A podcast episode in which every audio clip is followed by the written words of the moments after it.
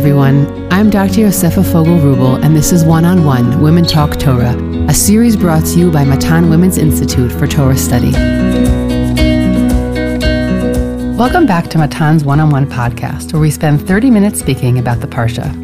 Our episodes in the book of Breshit focus on family and interpersonal dynamics. These conversations are candid, insightful, and respectful. We aim not to psychoanalyze the biblical figures, but to learn from them as we stumble through our own beautifully messy lives. It's not too late to register for yearly classes. Check out the Matan website for all relevant information. This week's episode is dedicated in memory of Elisheva Frist, beloved daughter, sister, aunt, and friend, who we tragically lost a few weeks ago. Elisheva was an unbelievably creative, kind, smart, balanced, and principled person who, in her quiet way, moved and touched the lives of so many.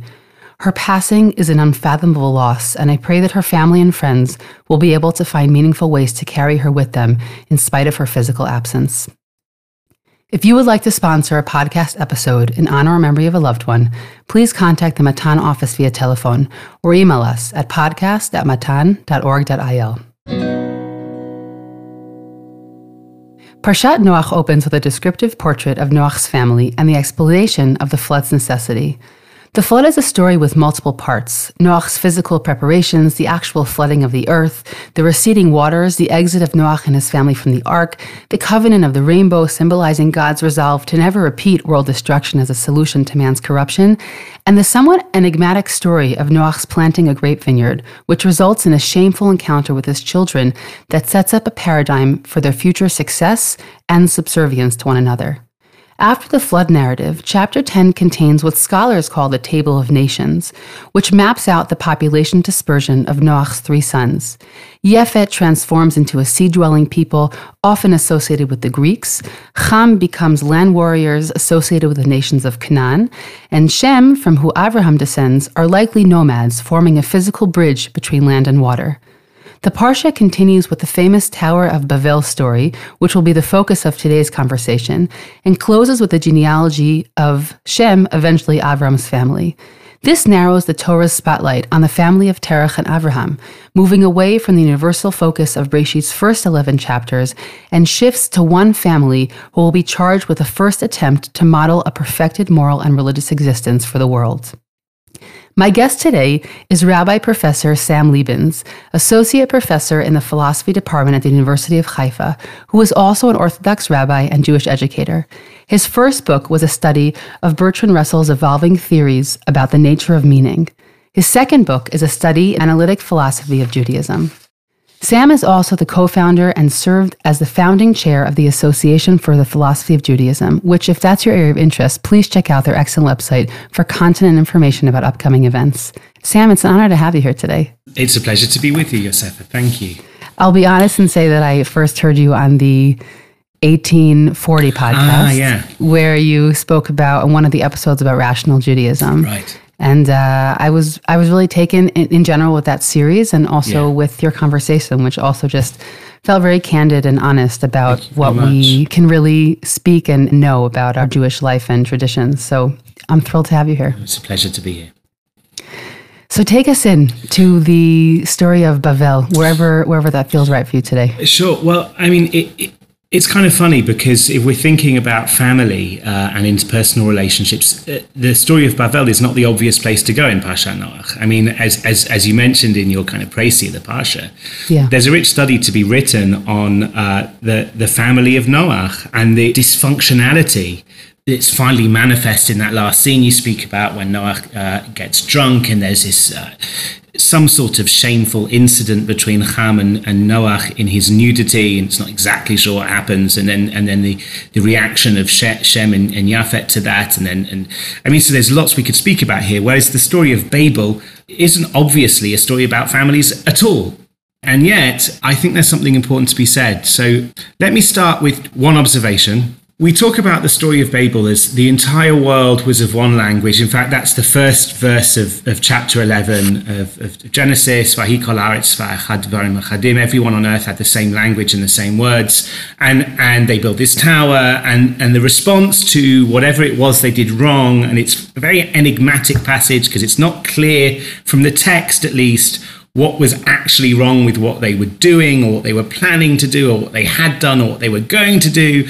But either way, the response of God is to uh, thwart their plans, to disperse them, and to undermine this unity of language that they had by dividing their languages. But the peculiar thing about that is what did you call it? The Table of Nations? Is that what biblical scholars call yeah. it? Right. The Table of Nations happens at the end of chapter 10, before the story of Babel.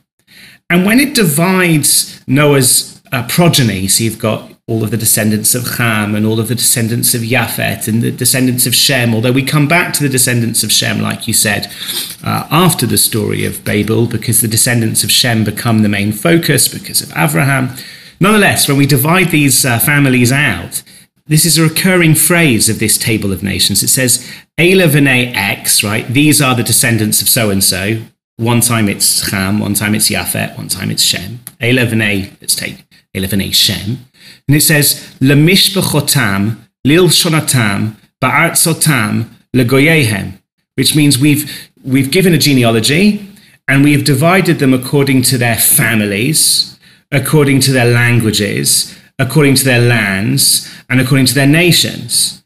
So it looks as if there's already a division of languages right? You've got all these people and all these different languages. So then what's happening at the beginning of chapter 11 when it says everyone had one language? You're like, what? You know, I, I don't know if I'm going to take anything that you plan on saying, yeah. but I'll say that from the, the Bible side of things, not the philosophy yeah. side of things. I'm going to leave that for you yeah. today. From the Bible side of things, so obviously this question comes up. It seems like it would be much more fitting for the Tower of Babel to be placed before the Table of Nations.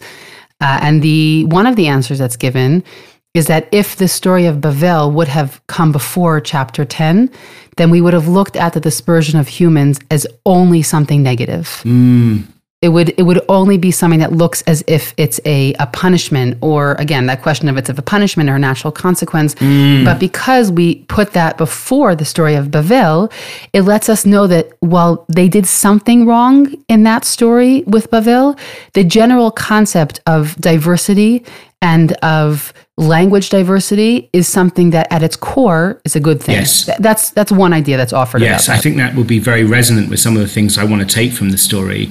Either way, we want to say something like linguistic diversity, cultural diversity, uh, um, national diversity was part of the plan, or, uh, um, and, and, and, therefore um, um it's presented in the book of Genesis as, as almost an ideal I, I, I like that reading uh, very much, irrespective of the chronology. And we're going to see that, that one of the things that we learn from this, the, the story of Bavel is that God wants some sort of human diversity. Okay, so good. So that's the first observation I, I, I, want to make. And I also want to point out that when we're talking about diversity uh, in this model that the Table of Nations gives us, it's linguistic diversity right? Because they're, they're divided according to their languages. It's geographical diversity. And that's important because I think that when people uh, develops a civilization in a given climate or a given environment, uh, those geographical kind of differences will make a, an impact on the human experience and therefore on the culture and therefore on the language. Clearly, the, the climate and the landscape in which we live are going to shape our, our, our experiences too. And it, that seems to be one of the things God wants us to have diversity of right? The human mm-hmm. experience should be lived out in different in different lands. There's a national diversity it says according to their goyehem according to their nations. But also it says first among this list is according to their families lemish yeah. right? So if we're thinking about what is the uh, ideal arrangement of humanity that babel was something of a threat to right? That ideal arrangement includes the existence of families. Okay, so that's my first observation. Yeah, I think also that the I could say it also somewhat differently that in in the book of Genesis, the basis of all nations is family. Indeed. Meaning we we look today at the base of nation could be their cultural aspiration mm. or it could be their geography or it could be a shared heritage, but in very clearly the table of nations and perhaps in its antidote, mm. the story of Babel says that at the basis of all society really needs to be familial tribes, yes. uh, which of course still exist in many societies today. And even as a culture, there are many ways, for example, that we see that sort of tribal base, family base, even in the state of Israel Yes. today. I mean, that's another topic that I often talk about with people who make Aliyah. They have to understand that they're coming to a place where everything surrounds people's families. Yes. And so when you're coming and you don't have that family base, you end up having to try and figure out how to create Mm. it because that that's how the society organizes Mm-hmm. itself. But that's a side point about about life in Israel. So um, the second observation I want to make is is more broad scope observation about the location of the story in the book of Genesis as a whole. Right, the story of Babel is is in the final chapter of the pre-Abraham um, story. In fact, Abraham makes a little appearance right at the end of chapter 11. So, but the election of Abraham uh, happens in the first verse of chapter 12, right, which is the beginning of Pashat Lech Lecha. So, so if the Bible is the story of the Jewish people, its relationship with God, uh, its laws, its destiny, its mission, um, the first 11 chapters, uh, you know, uh, it's something of a misnomer. Like, what, what are they doing? They're, they're like the prelude to the main story of the Bible. From, from the beginning of, of Parshat Lech Lecha to the end of Divrei Yamim at the end of Tanakh, it's, it's one long story about God and the Jewish people, pri- you know, primarily. And yet, chapters 1 to the end of 11 are about something else.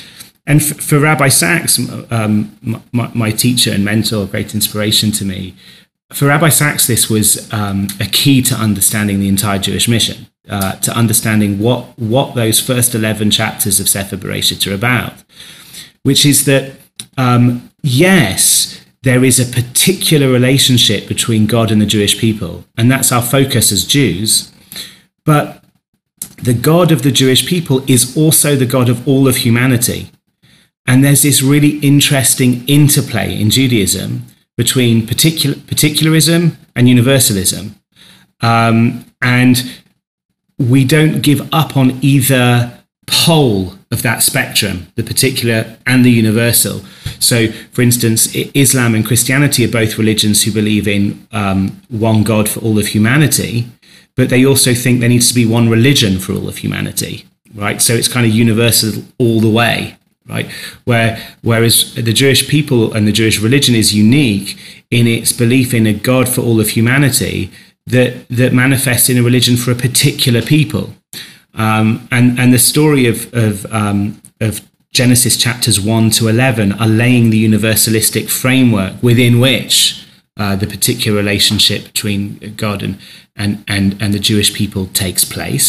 It's important to note that this is the location, chapters one to twelve, are the location of the the, the seven mitzvahs of Bnei Noach according to the rabbinic tradition. So this is where we learn what the universal responsibilities are for all of humanity. And finally, it's it's interesting to note that in Parshat Lech Lecha, when God does elect Abraham, uh, he tells him why. He says, um, "V'nivrachu v'cha kol mishpachot ha'adama." All of the families of the world will be blessed through you. And I think it's just interesting to note again that first of all, the election of the Jewish people has a purpose that's universal. Somehow, and we're not going to talk about it today, I imagine, but somehow the election of the Jewish people and their role in the service of God is supposed to be a good for the entire world. It's also interesting to note that the family uh, is the unit even of the Gentiles that's going to receive this blessing ultimately, right? Mishpachot ha'adama, all the families of the world. I think it would be beneficial now to look more closely at the psukim. Mm-hmm. The first thing we're told about this project in Babel that was everyone on earth had the same language and the same words. As we've already raised, it's not clear whether that was because this is before the Table of Nations occurred, before the dispersion that we're about to read, or whether it was a concerted effort to reunify after a, a uh, you know a, a kind of natural dispersion post flood. That's not clear. I think it's also important to look closely at the Hebrew of that particular verse. It says everyone on earth had the same language and the same words. That's one translation, but it's uh, aretz safa echat. Everyone was of one language. Udvarim achadim and the same things or the same matters. There are lots of different readings of this. In fact, uh, some go so far as to read, and, and I'm talking about sources pre communism. You see this in Abarbanel, you see this also in Rav Shimshon Raphael Hirsch on the, on the Parsha. The idea of Devarim Achadim might be common ownership. Mm. You could translate the words that way. Everybody kind of co-owned everything. There was no private property, right? So wow, we've got we've already got this kind of very collectivist reading. It, it's it's Babel as a communist state. It's important to look at verse three of the story. So what you what you have here in in verse three, it's not quite the first um, use of technology in the Bible because we've already had some inventions already. For instance, um, uh, metal tools and, and, and musical instruments. But there is a, a, move towards technology in verse 3 because they say, uh, Come, let us make bricks and burn them hard Brick served them as stone and bitumen served them as mortar. So instead of these natural ingredients, stone and mortar, uh, they're using uh, brick and bitumen, which they've manufactured. So you have an allusion to collectivism, you have an allusion towards industrialization, perhaps. This furnace is an important image for the rabbinic imagination. What I wanted to share with you, uh, Yosefa, and your listeners is um, a comment of the Netziv.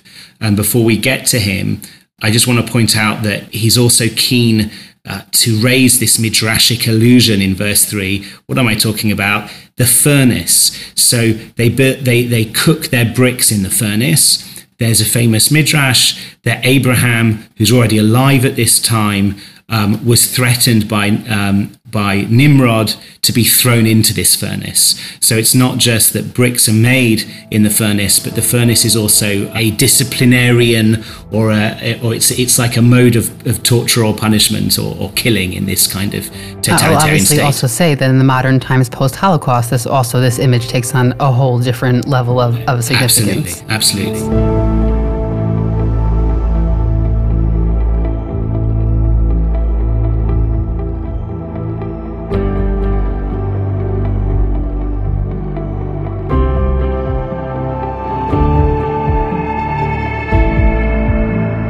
I'll just take one step back, by the way, about the technology piece, which is that verse three, which focuses on how they made their bricks. Mm-hmm. First of all, there's a very odd word called hava, which mm-hmm. means let mm-hmm. us. And it's used a number of times here. It may also be alluded to in the story of, of Paro in Egypt. Yes. There he also uses yes. the word hava. When um, they plot, when they plot a, it's a lot of yeah. Exactly. And there's some interesting parallels mm. there. I don't think we'll have time to talk about mm. today, but I'll just throw that nugget out to anybody who wants to think about that story in the the first chapter of Shemot. But in this verse, there's many words spent on discussing the, the creation of these bricks. Yes. And I agree with you that another element to this story is that there is not only perhaps a comment, criticism, or discomfort that's reflected about diversity or lack of diversity in the world, but there's also a criticism here of technology, yes. meaning there's also a comment that is made about how technology needs to be uh, we need boundaries yes. when it comes to technology, and this story, in that through that prism, is also utterly yes. relevant, obviously, to the world we live in today. Absolutely. And then we've got verse four, which I think is crucial for understanding. I think we have a key to opening up what was motivating these people, these collectivist, industrial type people that we, are painting a picture of. Um, they want to build this big tower with its uh, with its head in the heavens, says the, the fourth verse, which is why some rabbis want to read it as some sort of war against God. They're trying to invade the heavens. But, but I think more importantly, for the direction I want to take us in and to bring us back to family, um, they, they say, by building this tower, we shall make for ourselves a name and um, we, we won't be dispersed. Somehow, the tower, the building of the tower, will, will prevent their dispersion, which is ironic because it turns out to be the very thing that causes God, so to speak, uh, in the verses that follow. Say, oh, what are they trying to do? I'm going to come down and disperse them just because they build uh, the tower. So, what I wanted to do with Yosefa in the few minutes we have left is to focus on what the Netziv has to say about this, this phrase, lest we be scattered over the face of the earth. And I think it will bring us directly back to the attack that Bavel may have been on, on the flourishing of families. I'll just briefly mention that we discussed the Netziv in uh, an earlier episode of the podcast with uh, with Simi Peters. It was episode, I believe it was 72. And I'll just remind us all the Netziv is uh, Rav Naftali Tzvi Berlin, who lived from 1816 to 1893, one of sort of these preeminent modern voices uh, in the rabbinic world. So take us in. This is definitely one of his I would say, more well broadcasted yeah. uh, comments yeah. in, on yeah, the Torah. It's, it's, a fabulous piece. And I'm only going to look at just a little bit and I'll allude to more that he says as well. But he says, So lest we be scattered over all the face of the earth, he, he, he focuses in, he zooms in on that phrase, and he says, and I'll just read uh, um, the English translation that I that I pillaged from Sefaria. Um, thank you, so thank you to the good people at Sefaria. Says, uh, however, we must understand why they feared that someone might lead to another land. And it's understood that this was related to the uniformity that was among them. And since the opinions of people are not identical, they feared that people might abandon this philosophy and adopt another.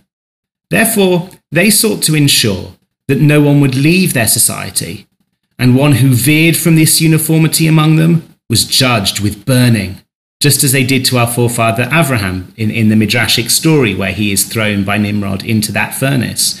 And he continues, he says, and the Devarim Achadim, which we focused on, the same words, can also be seen as the fact that they would kill whoever did not think like them. He even goes so far as to say that the purpose of the tower was so that everyone would be seen. Because if you st- yeah, it was a spy it's tower. a spy tower. And this is before George Orwell writes about 1984, and it's before the rise of totalitarian Russia and, and, and, and, and, and Germany, whatever.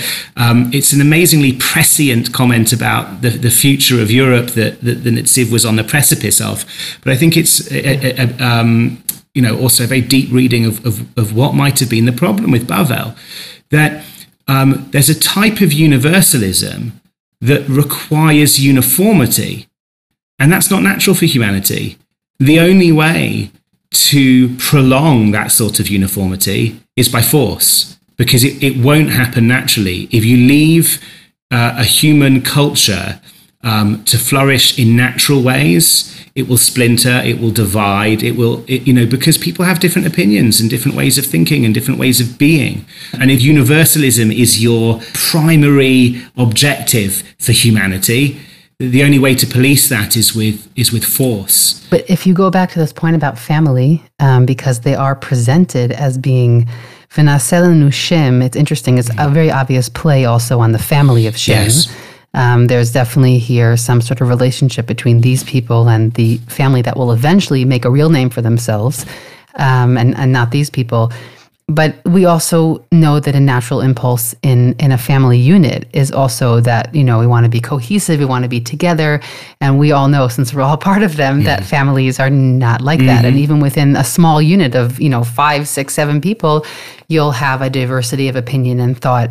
And, and so, certainly, if that can't even be preserved in that kind of way within a small family unit, to think that one could preserve that on a national level, there's something somewhat ridiculous about that. Exactly, exactly so the the last observation I want to make about the the, the story and how and and and this is I, I hope what will bring us uh, full square back onto the notion of, of, of family and its importance in the kind of biblical imagination um, is some some comments from uh, Rabbi Sacks in his book The Dignity of Difference because as I said, he's very interested in this kind of duality between the universal aspects of Judaism and the particular aspects of Judaism in contemporary philosophy, uh, in the wake of, of certain arguments put forward by Wittgenstein, there is a broad consensus that language can't develop in isolation. If you lived, if, you know, if you, like in the Jungle Book, if you were a baby who was just raised in the jungle and you didn't have any human interlocutors, other humans to speak with,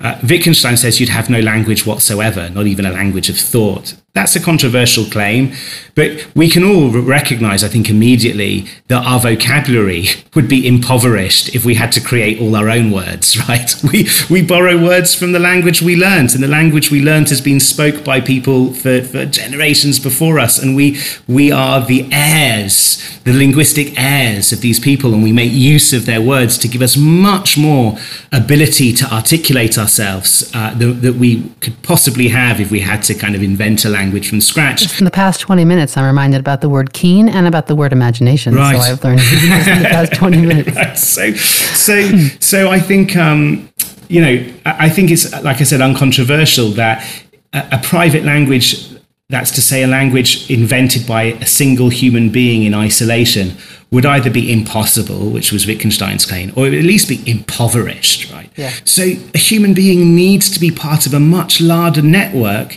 in order to be expressive. Fabulous. That's part of the universal picture. But we also need much smaller communities. We need families. Why?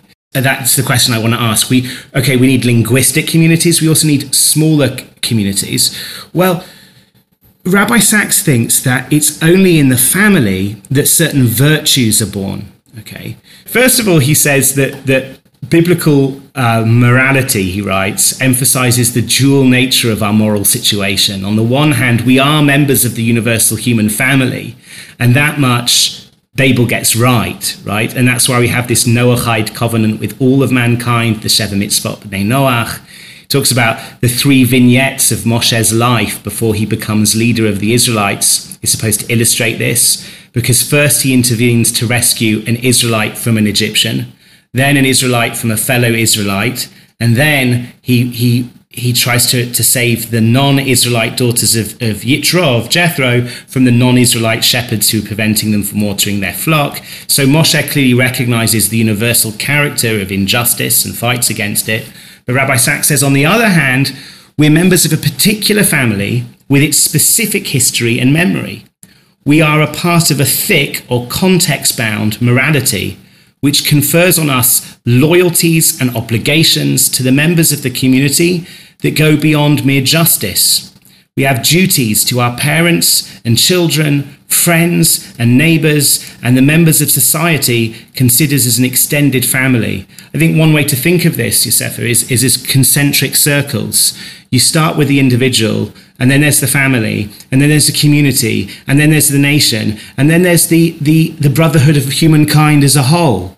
And it's as if each circle uh, within the concentric, within this kind of set of concentric circles, gives meaning to the next one, or even to the one before it, right? To the one before it and the one after it. Who would I be as an individual if I didn't have a family? And what my family be if it wasn't part of the community? What my community, and so on and so forth. In fact, later on, he says that one of the great intellectual discoveries of the 20th century is that the I, the personal pronoun, the ani, anochi, is actually a fiction, or at the very least an abstraction. Because, and this is where he talks about the private language argument, right? If you were all alone, what would you be, right? Um, he says that, that Adam um, is only called Ish, and the word Ish means person. Adam is only called a person when he calls his wife Isha. So it's only in the context of an interpersonal relationship do you become a person. And basically, to cut a very long story short, Rabbi Sacks thinks that if all you have is the individual and very big communities, the only sorts of relationships you'll have are contractual relationships. Those are the sorts of relationships you have with strangers. Mm-hmm. Covenantal relationships, he says, are where we develop the grammar and syntax of reciprocity, where we help others and they help us without calculations of relative advantage. These are the places where trust is born. And without them, there wouldn't be selves. So you wouldn't even have the kind of wherewithal to make it in the big world outside and to form contracts with strangers, right? Um, contracts, social or economic, he says, mediate relationships between strangers. But if we were always and only strangers to one another, we wouldn't have a reason to trust one another. And that's why they had to build a tower in Babel, I would add, right? To look at what one another's doing because they mistrust one another, because all they've got is this co- collective of humanity.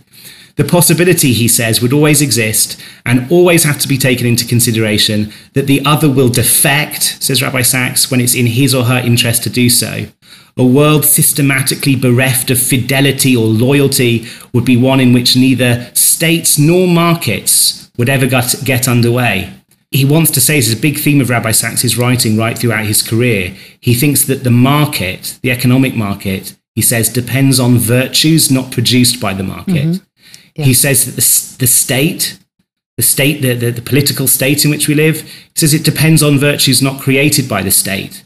Where are they created? His answer is in families, in communities, in friendships, in congregations, voluntary associations, and fellowships of various kinds. In short, he says, wherever people are brought together not by exchange of wealth or power, by, but by commitment to one another or to a larger cause they serve in common. So also to import into a different society, that's one of the many ideas offered about why the founding fathers used the Bible as a basis for the sort of the model of the founding of, of America, um, because they were aware of the fact that people needed much more to bind them together than even political commonality, and they needed something that was going to be a moral base. Yes. And I think that's a similar idea that he's expressing Yes. from a different century, Yes. from a different uh, national angle. And I think the founders of Bavel were just unable to recognize that. The brotherhood of man, which is something that is worth striving for, needs to, it, it can't be the foundation. It's an achievement that we arrive at much later on in humanity, in the Jewish vision, at Yemot HaMashiach. Because if it's not built on the foundations of smaller groups, families, friendships, communities, uh, you know, individual nations, it's going to be synthetic rather than organic, and the only way to hold it down will be by force. I think that brings us really back to that point about why all of the genealogies, which we've sort hmm. of glossed over, uh, because you know, in a podcast of a half hour, if you choose one moment of the part Yeah. to speak about, but all these genealogies in the first eleven chapters of the book of Breshit, which we often just gloss over, they hmm. seem not so interesting, but they really underscore this point exactly, hmm. which is at the basis of the entire world is a family structure. And if we lose focus of that family structure, then we will lose focus of how the world itself really functions. That's right. You could ask, well, why doesn't it start with the individual rather than the family? And I think Rabbi Sacks's answer is there's a sense in which, without being a part of a family, the individual is impoverished. I mean, you can't, that the family is, in a sense, the really the smallest unit. The family is where the siblings learn to negotiate, to forgive, eventually to trust. The, you know these these are the moral training grounds, and without them, um, you know you, you can't build a community, and without communities, you can't build nations. And I think some people think that that that nationalism um, is essentially related to racism, right? And we do see that with a lot of nationalists. But no, no, on the contrary, I think on Rabbi Sacks's picture, it's by learning to be a member of a family, you learn to be a member of a community. By learning to be a member of a community, you learn to be a member of a nation. And by learning to be a member of a nation, you, you start to be able to value what it is that other nations value about their identity. So you're able to become part of a brotherhood of man. So that's the basic picture. I think I'll I'll just sort of end with a comment, which is that I think the complexity really enters into our lives because families communicate in different ways. Yes. So the way that you know the Lebens family communicates, and the way that the Fogel slash Rule family communicates, they're family structures that look the same on the outside, but mm-hmm. they're actually very different on mm-hmm. the inside. And so I think that that's sort of the birthplace of a lot of the complexity that people have within their families and also with how to be able to sort of imitate those relationships on broader levels, which I'll also just say to our listeners, I opened with a passage just about that from Rabbi Sacks in last week's episode uh, on Breshit, where he speaks about the family as the blueprint for every other larger web that we can Yes. have in our in our lives. And that's the reason why the Torah begins with family Yes. as opposed to beginning with a nation, uh, simply because it would be the wrong place Yes. to start how we how we communicate with the world. But I think that in that same vein, when there is some sort of failure or a, a short circuiting that happens within the family structure, there's something about it that is so difficult and, and stays with us, and we have such a hard time sort of moving past it because it stands so much at the foundation of who we are. If we have a difficulty with a friend, it might also really, really bother us and stay with mm. us in our heart, but it doesn't it doesn't unwind us necessarily in the same way that family structures, if they don't develop in a way that are peaceful enough, Yes, uh, can the- be the something that really stay with us. us for such a long time. Yeah, and I think I think you're making a fabulous point because I think also it's actually the seed of linguistic diversity too. Is the family because we, we all have our own languages in a sense, like like you said. Um, there's there's this amazing. We don't have time to talk about it. There's this amazing um, Rav Tzadok in in uh, in the Pri Tzaddik where he says that the real problem with Bavel wasn't that they had one language. The Bible has two words for language: a safa and a lashon and it, it's described as having one safa. A safa is the lip, and the lashon is the tongue. Mm. He thinks this re- corresponds to two ways of using language. One way of using language is from the lip and outward, which is like a superficial use of language where you're not really expressing deep down who you really are. And the lashon is where you really have deep interpersonal connections because you you express through your language something that's internal to you. And um, and I, I suppose that that it's only in the family that that we have uh, that we learn the skills to understand ourselves and to express ourselves in a way that could be called a lashon rather than merely a safa. Wow. Yeah. That's a, uh, that's a beautiful idea. I never heard that yeah, before. It's amazing. Okay, we're going to have to end this even yes, for a very yes. long time. yeah. So now you see how you it's so a family. It's all about families. The ba- Babel. It's all about families. Yeah, we can we can keep going forever. Thank you so much. Thank you, it really was a, a pleasure and an honor to be able to have this conversation with you. Absolutely, lovely to meet you. Thank you. I hope you've enjoyed this conversation as much as I did. I'm Dr. Yosefa Fogel Rubel, and this is One on One Women Talk Torah, a series brought to you by Matan Women's Institute for Torah Study. Please do one on one and women's Torah learning a small favor by sharing this podcast with family and friends so that we can reach new listeners. You can stream and download these episodes on Spotify, iTunes, Google Podcasts, SoundCloud, and Matan's website. Don't forget to leave us a five star review in the comments. Please send us any feedback at podcast at matan.org.il. That's podcast at matan.org.il. Thanks for listening, everyone.